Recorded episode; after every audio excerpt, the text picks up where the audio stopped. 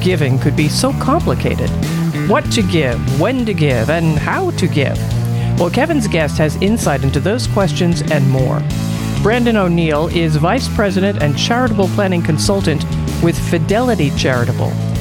He helps advisors build charitable giving strategies into clients' financial plans that boost the impact of those gifts. Kevin and Brandon talk not just about the growth of philanthropic interests, but the efforts by some parents to include their children in the process. Brandon, thank you so much for carving out some time today to come speak with us and our guests on the podcast about charitable giving, donor advised funds, and the work that you do at Fidelity. Before we we just jump right in, we know each other through our work with Fidelity, and, and they are one of our core custodians here at Sina Capital. But tell us your story. How did you end up where you are today, and how did you end up with a really a love and zeal for this type of work? I appreciate the opportunity to be on today. My career, I started my uh, career in the financial services industry at Fidelity. I started in 2008 during the kind of the market uncertainty, and so worked the, the phones there for a few years, and then made my way to the institutional group. But personally, my calling for charitable giving has always been there. Early on in my life, my family benefited from the kindness of strangers. My kind of aha moment was I volunteered at a soup kitchen in 2013. And when I was handing out food, I saw a seven year old boy who looked like he hadn't had a decent meal in over a year. And really, that was kind of my moment, that kind of like lightning strike moment where I was like, oh, I, how do I make more of a difference? Luckily, uh, after that moment, I had heard that Fidelity Charitable was moving from their location out of Boston and opening up a, a, regional site here in the North Texas market. I've been here eight years uh, in the charitable gift planning group. I'm both a certified financial planner and a chartered advisor in philanthropy. So I've always had it in me to try and give back. And this is one of those areas where kind of things lined up there. That's really neat. I, I think with our families and, and even people beyond, I think charitable giving is so tied to personal experience.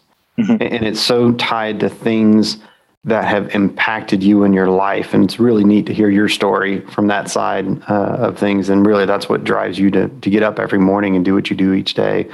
Let's shift a little bit and just tell me about most of our people know about donor advised funds and, and private foundations. Why don't you just give us a, a quick primer on that and then talk about who is using each of those tools and how they might be using them? Yeah, so I'll just take a step back and talk a little bit about Fidelity Charitable, tell how the program works. So, Fidelity Charitable, we are an independent 501c3 non for profit organization. And we're kind of the best kept secret in the philanthropic sector, in that we are actually the largest nonprofit organization. We were started in 1991 by the Johnson family to really grow philanthropy in America. This program is really de- designed to be simple and effective. But what had happened when he was doing his own family foundation work, he realized foundations can be a little bit burdensome. He actually, and Ned Johnson, his family came down and started the first national donor advised fund. So that was in 1991. And since 1991, we've actually become the largest charity and the largest grant making organization. So in our 30 year history, our donors have directed $51 billion out the door and in the hands of nonprofits. So that's a meaningful difference. It's larger than the Bill and Melinda Gates Foundation on the philanthropic side. So, what a donor advice fund is, it's almost like it's a charitable account that you establish here that basically gives you a lot of the benefits that a foundation can provide, but eliminates some of the administrative burden that a foundation can can bring. Basically, with these types of accounts, people can make a tax deductible gift into the account because we are the charity, they get the deduction up front. Once the funds are in the account, you as the advisor can manage those assets for them for future philanthropic growth. And because we're a charity supporting other charities, there's no tax drag in those types of transactions. That means more money is earmarked for philanthropy in the long term. And then lastly, the donors just grant those out to various different nonprofit organizations. I'd say where we're different from a foundation some foundations have a little bit more control within them. You can be a little bit more specific on some of the granting side. But as a result, you give up a few things. You get less of a deduction with some of your foundations. And then also, because it's public record with these private foundations, you have to fill out a 990 and it says how much is in your foundation, where these assets are held, where you're giving to. So a lot of wealthy families I've partnered with uh, in the market have actually decided to unwind or roll down some of their foundations because mm-hmm. it just, just becomes a little bit more operationally burdensome. They're great solutions for both. It just depends on what you're really looking to do. Yeah. Well, and also, I think one other question that we often get from a philanthropic standpoint, and curious to hear your take on them, is uh, we hear the term a charitable LLC, right? You know, obviously Zuckerberg mm-hmm. and his mm-hmm. wife made these popular when they were, were taking Facebook public. Tell us just a bit about what those are and what, what are the limitations there? Yeah, so for those, some of the limitations is you're not getting as much deductibility on the front end because you can always unwind some of that. So the idea is you're earmarking these funds for future philanthropic support, but you're not getting some of the upfront immediate tax savings. The structure are unique in that it provides a lot of flexibility. I think some of the rationale behind it is it provides a little bit more flexibility around political contributions and things like that. So I think that's some of the thinking for some of these families. Donor advised funds, the 501c3s are the charities that can be supported out of there. For organizations like these charitable LLCs, you can also do 501c4s, mm-hmm. which are political action committees and things like that. So it just kind of depends philanthropic focuses. I think most people it's kind of in the full nonprofit sector and less political motivation.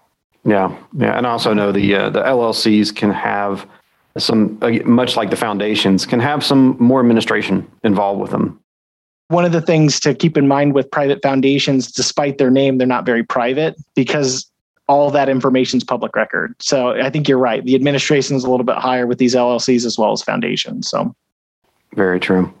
And who is using the donor advised who is who is the target user of the donor advised funds for us you know we have such a narrow market it's mm-hmm. it's very easy to use them because it's you know it's just second nature to part of the advanced planning but really who is using them and, and how far of a reach do they have across society for us, we've seen a fundamental shift over the last few years. So typically, donor advised funds kind of sat in kind of a higher net worth and ultra higher net worth category what we have seen in 2017 that more and more Americans have lost their ability to itemize because of the doubling of the standard deduction and the cap on the state, local, and property taxes. So it made it very difficult for many people to itemize. So, and 25 million households lost their ability to do that. And so the most beloved deduction that was out there, which is the charitable deduction, kind of disappeared. And so a lot of families have said, how can I still give in order to get my deduction. Donor advised funds, not just here at Fidelity Charitable, but across uh, the charitable sector, have actually almost quadrupled. They just continue to grow. And I think that's because people are giving multiple years up front. So to say, do we have a typical donor size? I mean, we have everything from very small accounts, you know, $5,000 that people just use us for simplified tax records, all the way up to nine figure accounts as well. So, and larger. So it just kind of depends. But I'd say a lot of the, the situations, it's individuals who really want to support charity that want to modify or manage their tax liability in the year that they're having a large tax event. So they might be selling a business, they might be t- getting deferred compensation or doing a Roth conversion. These are all triggers that create big tax liabilities. And this can allow you, this can be utilized as a tool to effectively lower that deduction in the year you need it, but allow you to give on that timetable. Very similar to like a foundation, you can plan your giving. This conversation used to be reserved for kind of a certain set of clientele, but now with the way tax reform has gone, it I think people think about it like a 529 or an IRA. You just need an account like this to manage that deduction. Yeah, very true. One of the things I very much enjoy about working with you and your group is not just the knowledge of you and your team, but it's also the resources that Fidelity puts forth into this space. Like you said, they started this space mm-hmm. in 1991, and you've been so dedicated to it even though the donor advised fund for Fidelity, if I'm correct, is pretty much a break even operation. It's not a big revenue generator for Fidelity.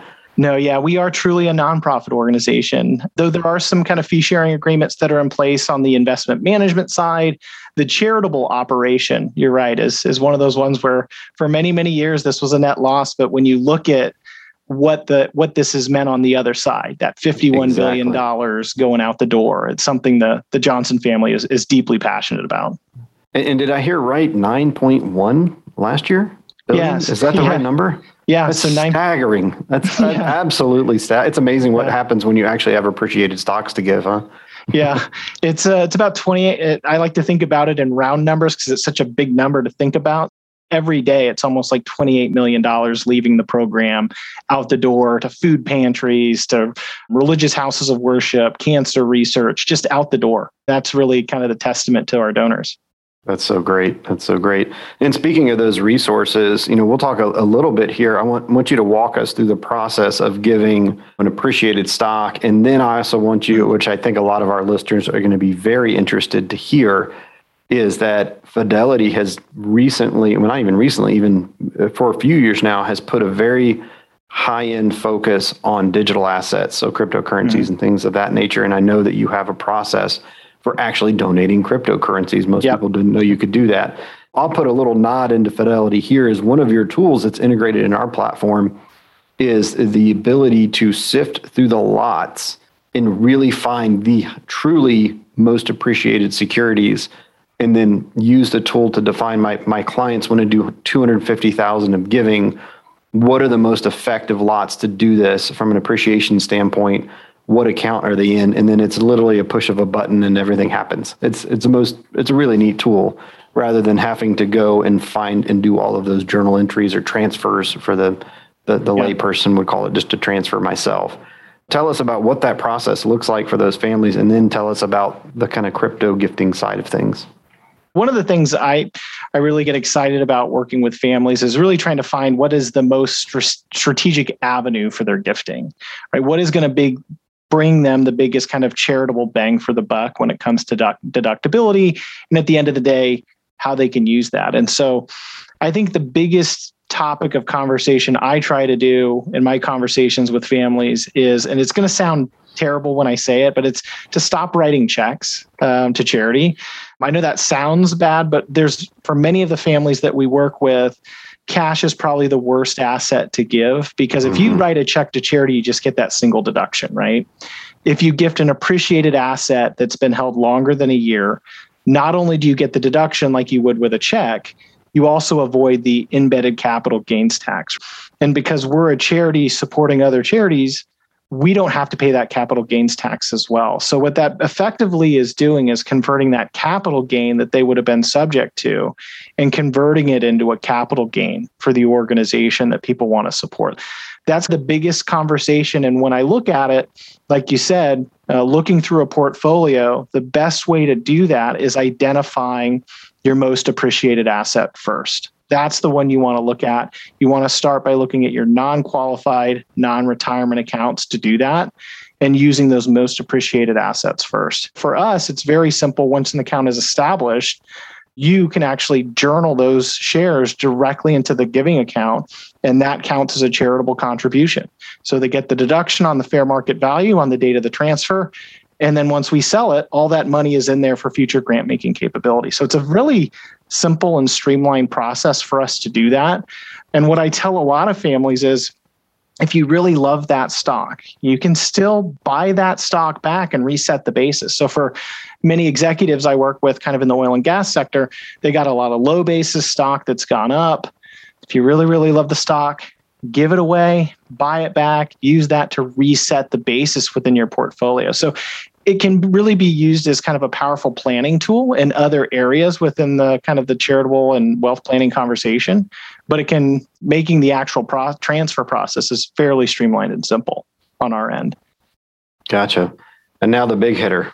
What about yeah. the crypto? What about the crypto? Yeah. everyone wants to know about the crypto brandon. Yeah crypto has been a real hot conversation and since we've started taking it in 20, uh, so we, we changed our gift acceptance policy in 2015 to receive cryptocurrency assets.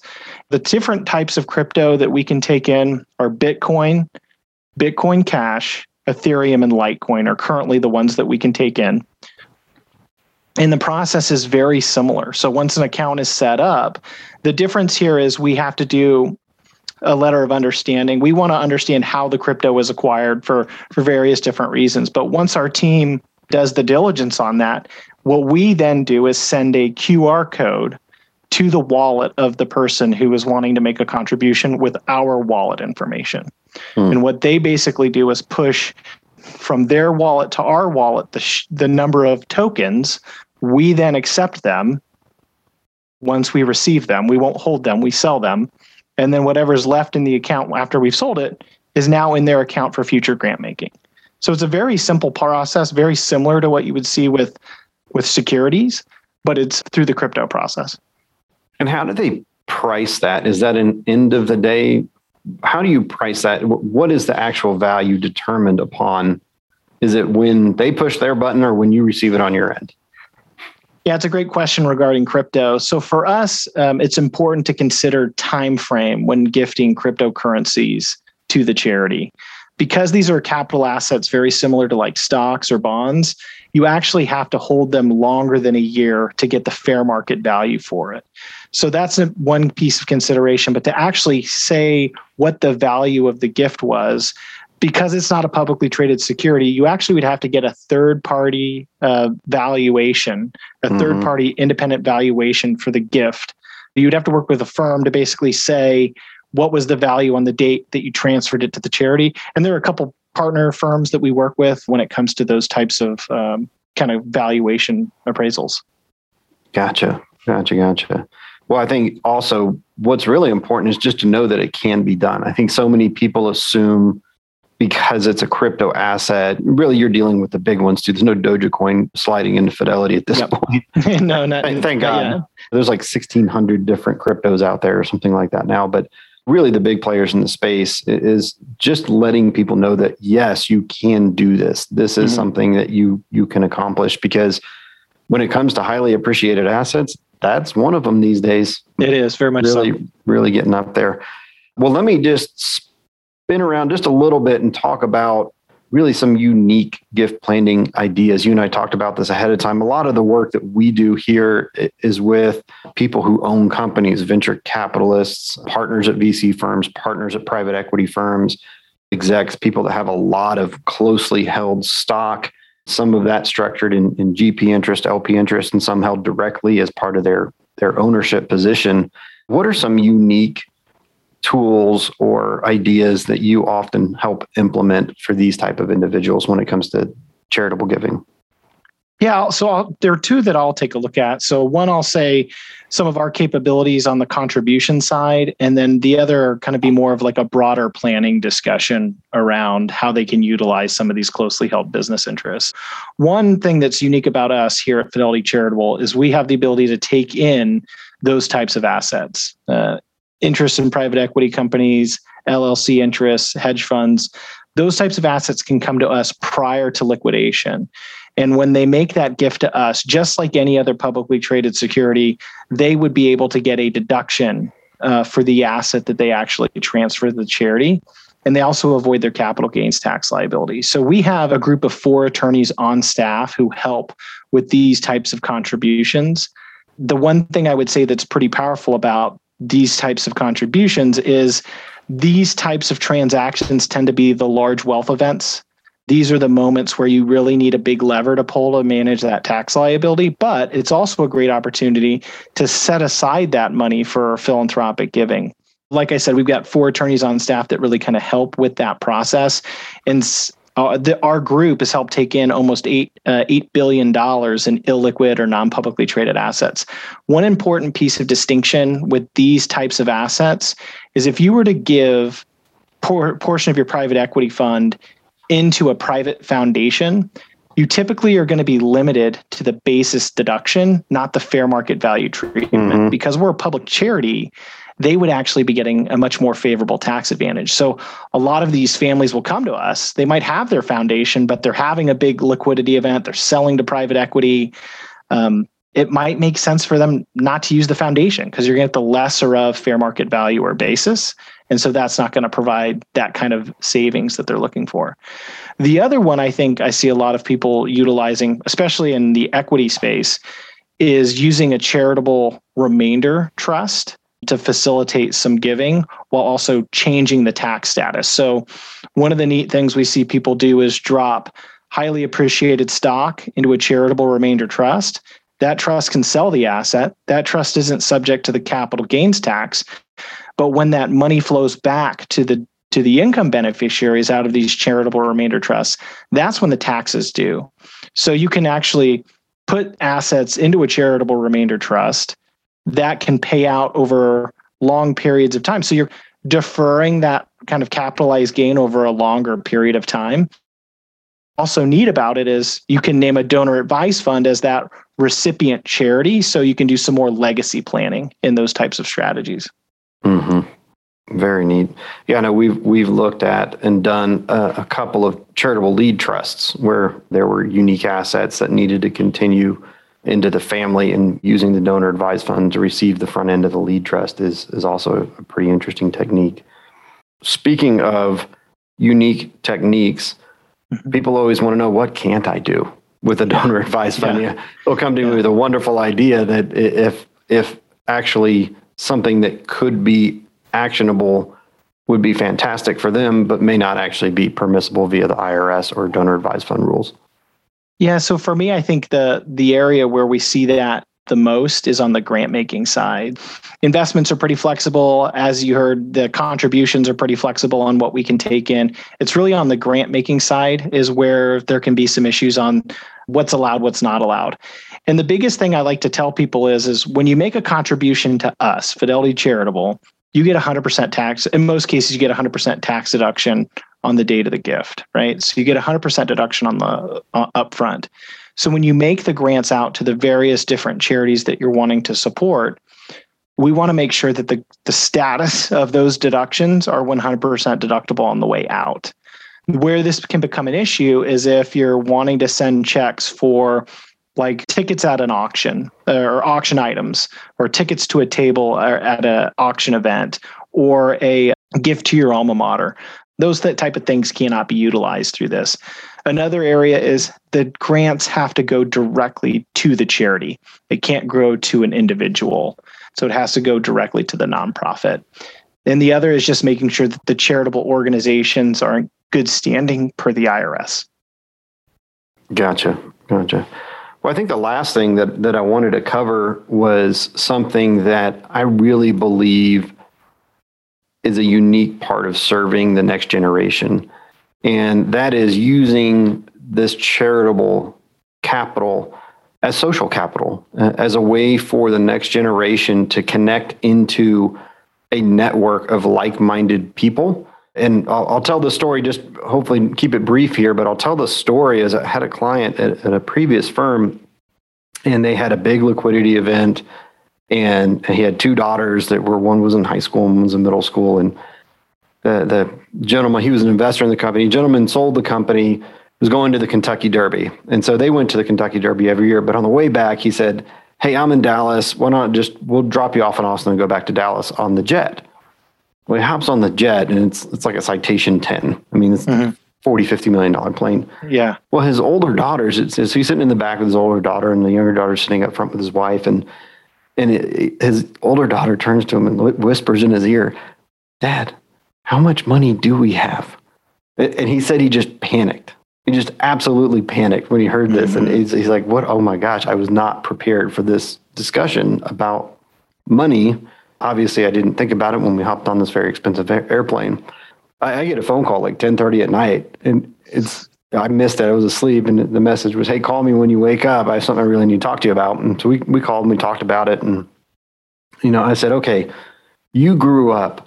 He literally grew up dirt floor poor. Like his house had a dirt floor in it in Indiana, and I said, if there's one thing that you could give your children, other than actually giving them the money, what mm-hmm. would you give them? And he said, I'd help them build a network earlier than I did because it's the network of people that share common interests with me that have helped build the success around. Yeah. You don't always do it yourself. There's always people around you, there's a network of, of individuals that support you and, in what you're doing. And that's what happened in this case. That I said, okay, well, why don't we do this? Why don't we use your donor advised funds as a way not only to give them social capital, so wherever they end up going to college or finding their first job, mm-hmm. they have the ability to go into a nonprofit or the animal shelter, the homeless shelter, and actually make a donation and be very connected to that work and the people in that community who also care about that work. Mm-hmm. thought it was a wonderful idea. And we did that. We also used it for educating the girls on you know how portfolio structure worked and how prudent investment worked and that this was long-term money and our goal was perpetuity or somewhere far beyond what they were thinking for that type of money and then someone asked me one time i told the story one time he said well what did he tell her i said well he looked at her and he said enough yeah. so, yeah. and i said you yeah. know what that, that might have been the absolute right answer at that time yeah. and maybe period it was the right answer give us some ideas of you know that's a story from my side but i know you have a lot of different ways you see everything on how people are really using this to plug into their communities and support mm-hmm. the causes and that they really care about so i've had the privilege of doing this job for eight years and i, I the thing i tend to try not think about so much is we i spend a lot of time talking about taxes and tax planning tax mitigation strategies how to convert capital gains but the, what I've come to realize in doing this job is that the main benefit of philanthropy is to either improve those in the community around you or to pass your values from one generation to the next. Those tax benefits are great additions too, but they're not the main driving force why people or families support charity. For me, what I have seen is this can be a very powerful tool to engage the next generation. I was working with an advisor in the Kansas City area a few years ago, and I was working with him around what they wanted to do for planning for the holidays. The kids have got kind of more of like gift planning, like from a like what do they want to get the kids for for year end? And he's like, the kids have got everything they need. They've got all the electronic gizmos. They don't need anything mm-hmm. else. But what he really wanted to do was to try and start this charitable conversation. And so what he did is he took a portion of his giving account. We have something called Gift for Giving, which is like an like an e-gift certificate that you can give to any individual who has an email address a portion of the giving account to support charity. What he did was at Thanksgiving, he was going to sit around the table and tell all the kids that they were going to be getting some checks or money in their account that they could then grant to various different nonprofit organizations. And then at Christmas, they would all sit around the table and explain which charities they gifted to and why. So what was really kind of neat about this conversation is I caught up with the advisor after the holidays and he said it was great to hear where the kids were giving. The youngest granddaughter who was really into the zoo fell in love at the penguin exhibit, decided to take her portion of that a gift for giving and send it all to the zoo while the oldest uh, granddaughter, who was really into music, decided to give it to a musics program. It's a way of engaging that conversation, how to instill the values. And I think philanthropy is one of those powerful ways to do that. That's a really neat story. That's a, a, a really neat program. How long has that been going on inside of Fidelity Charitable? It's been there ever since I've been here. So I'm assuming I think it's probably at a 10 year anniversary on that particular program. Very cool. That is that is really neat. Well, I know we're butting up against your time here, Brandon. Thank you so much for joining. And, and I'll wrap it up by asking this question. I often ask this of individuals is what question should I have asked of you today that I did not ask? I mean, what is something we should know about Fidelity Charitable that I did not ask today? One of the questions that I think people don't ask, but I think people should think about is there any charity you love more than the IRS? Just yes. by being a little bit more, for me, I think just being a little bit more strategic you can really amplify the impact. And, that's the whole kind of point of what I do is truly try and say, what do you have that's going to help serve the community better? Nine times out of 10, people are still writing checks. The appreciated property, which I know I've mentioned a few times, it just amplifies the giving and it just kind of changes the way people give because once the money's in these accounts, it's already set aside, it's ready for future grant making. So when the need comes up, people respond. We saw that in droves last year with the pandemic and the other issues that were out there. Yeah, they, they really did. I, it was very, very rewarding to see how many people stepped up during the pandemic, especially with charitable dollars. And we laughed about, you know, is there a charity you like more than the IRS? It goes back to the old planning adage that I've been talking to people for years about when pushing them towards a donor advised fund is that when you pass away, your money is going to go two of three places and it has to go to two and it can only go to, and that is your family, charity, and IRS. Whom would you like to leave out? Yeah. Yep. Yep. That allows us to structure the donor advised fund into conversations where maybe that wasn't even on the forefront of their mind, that type of charitable giving.